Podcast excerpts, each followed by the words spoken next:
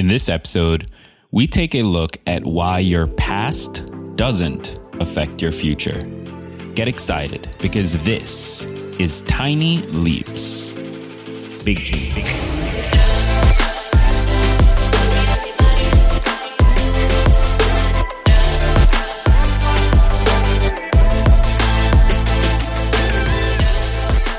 Welcome to another episode of Tiny Leaps, Big Changes, where I share simple strategies you can use to get more out of your life.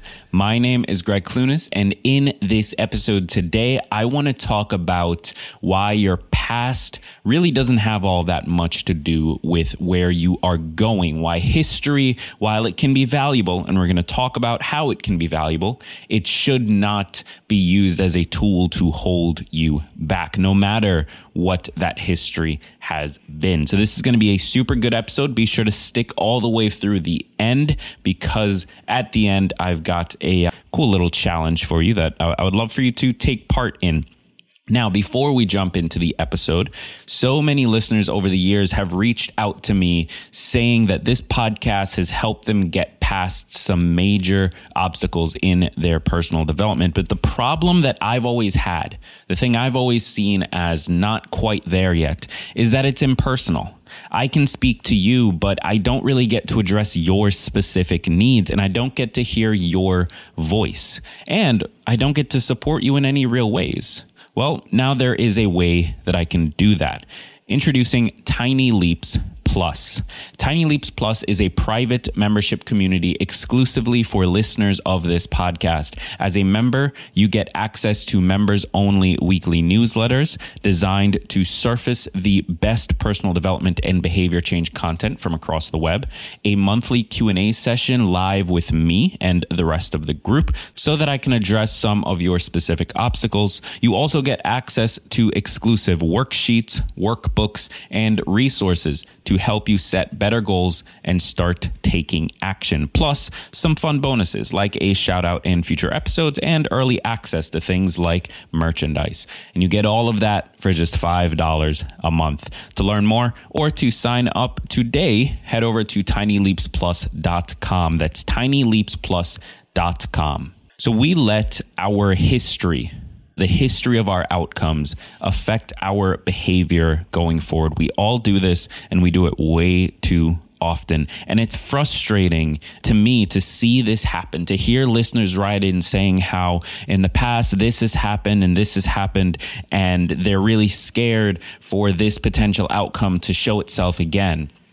And it's unfortunate because we worry that because we've never been good at money, it means we never will be good at money. We stress that bad relationships means that we will never find a good one. And we spend time believing and convincing ourselves that because we struggle to eat well and always have, it means we can't change that.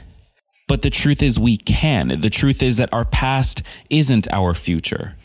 Now, there's two things at play here, and Carol Dweck from the book Mindset really laid them out perfectly. I highly recommend picking that book up. So, you've got fixed mindset, which means that you believe you are what you are, and you need to work with that. That that's all you ever will have, and so you just have to work within that limitation. And then there's growth mindset, meaning that you believe you are capable of becoming more than what you are or what you have always been. That growth and progress is possible. Now, I don't have to tell you which one of these two are best for personal development, which one we believe here at Tiny Leaps. But the truth is ultimately that your past can be seen as one of two things.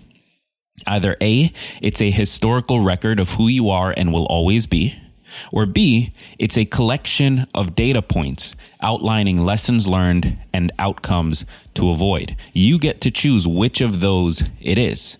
Either it's a historical record, a fact that we must hold on to, or it's just a collection of data points.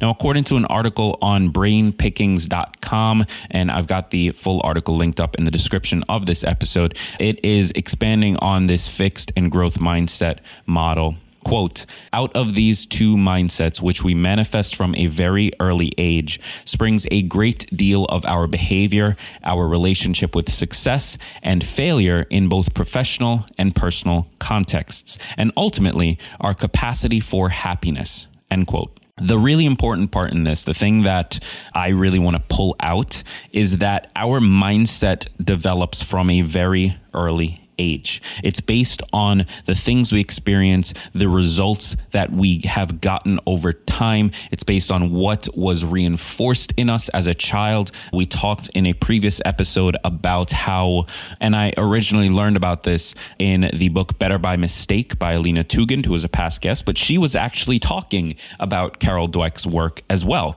So th- that woman is, is everywhere. She's all over this stuff when it comes to mindset. Just pick up the book and pick up Better by Mistake mistake too. It's it's definitely worth the read. But we talked about how when you are a child, if you are praised for getting an A or accomplishing something versus praised for working hard regardless of outcome, it reinforces which of those you you get joy from, you get value from and you strive for. The people who are reinforced to believe that being smart is the desirable trait will take less risks and try less things that might end up making them look not smart because that is the ultimate thing that they need to work for versus the child who is taught that working hard is what matters regardless of outcome they tend to value trying new things and pushing themselves because the working hard the process is what matters to them.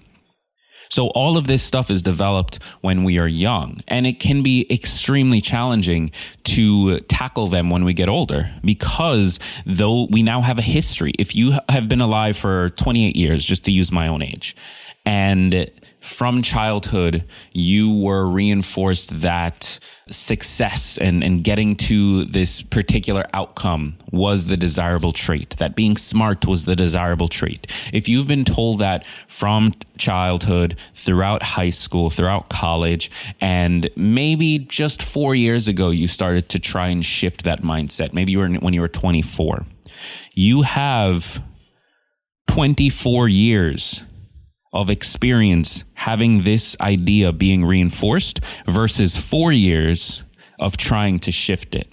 You can start to see why this is so incredibly difficult to deal with. And while many of us will not be able to completely change whether or not we have a growth or a fixed mindset, we'll never be able to completely shift our perspective on things and what we value. The important part is recognizing that those changes are possible. And while it will take effort, because we, we're essentially trying to override what has been programmed into us. It will take a lot of effort. It will take a lot of time, but it is possible. And that is something that we can hold on to. So the solution is straightforward, but difficult. It's to shift the way that you think about your past. View your past as a collection of data points rather than a record of historical fact. It's neither good nor bad. It's just something that exists, something that you can refer back to. But you should not look at your past and decide what potential futures could exist based on that because you just cannot know. There's so many things that are outside of your control. There's so many things that could shift the outcome.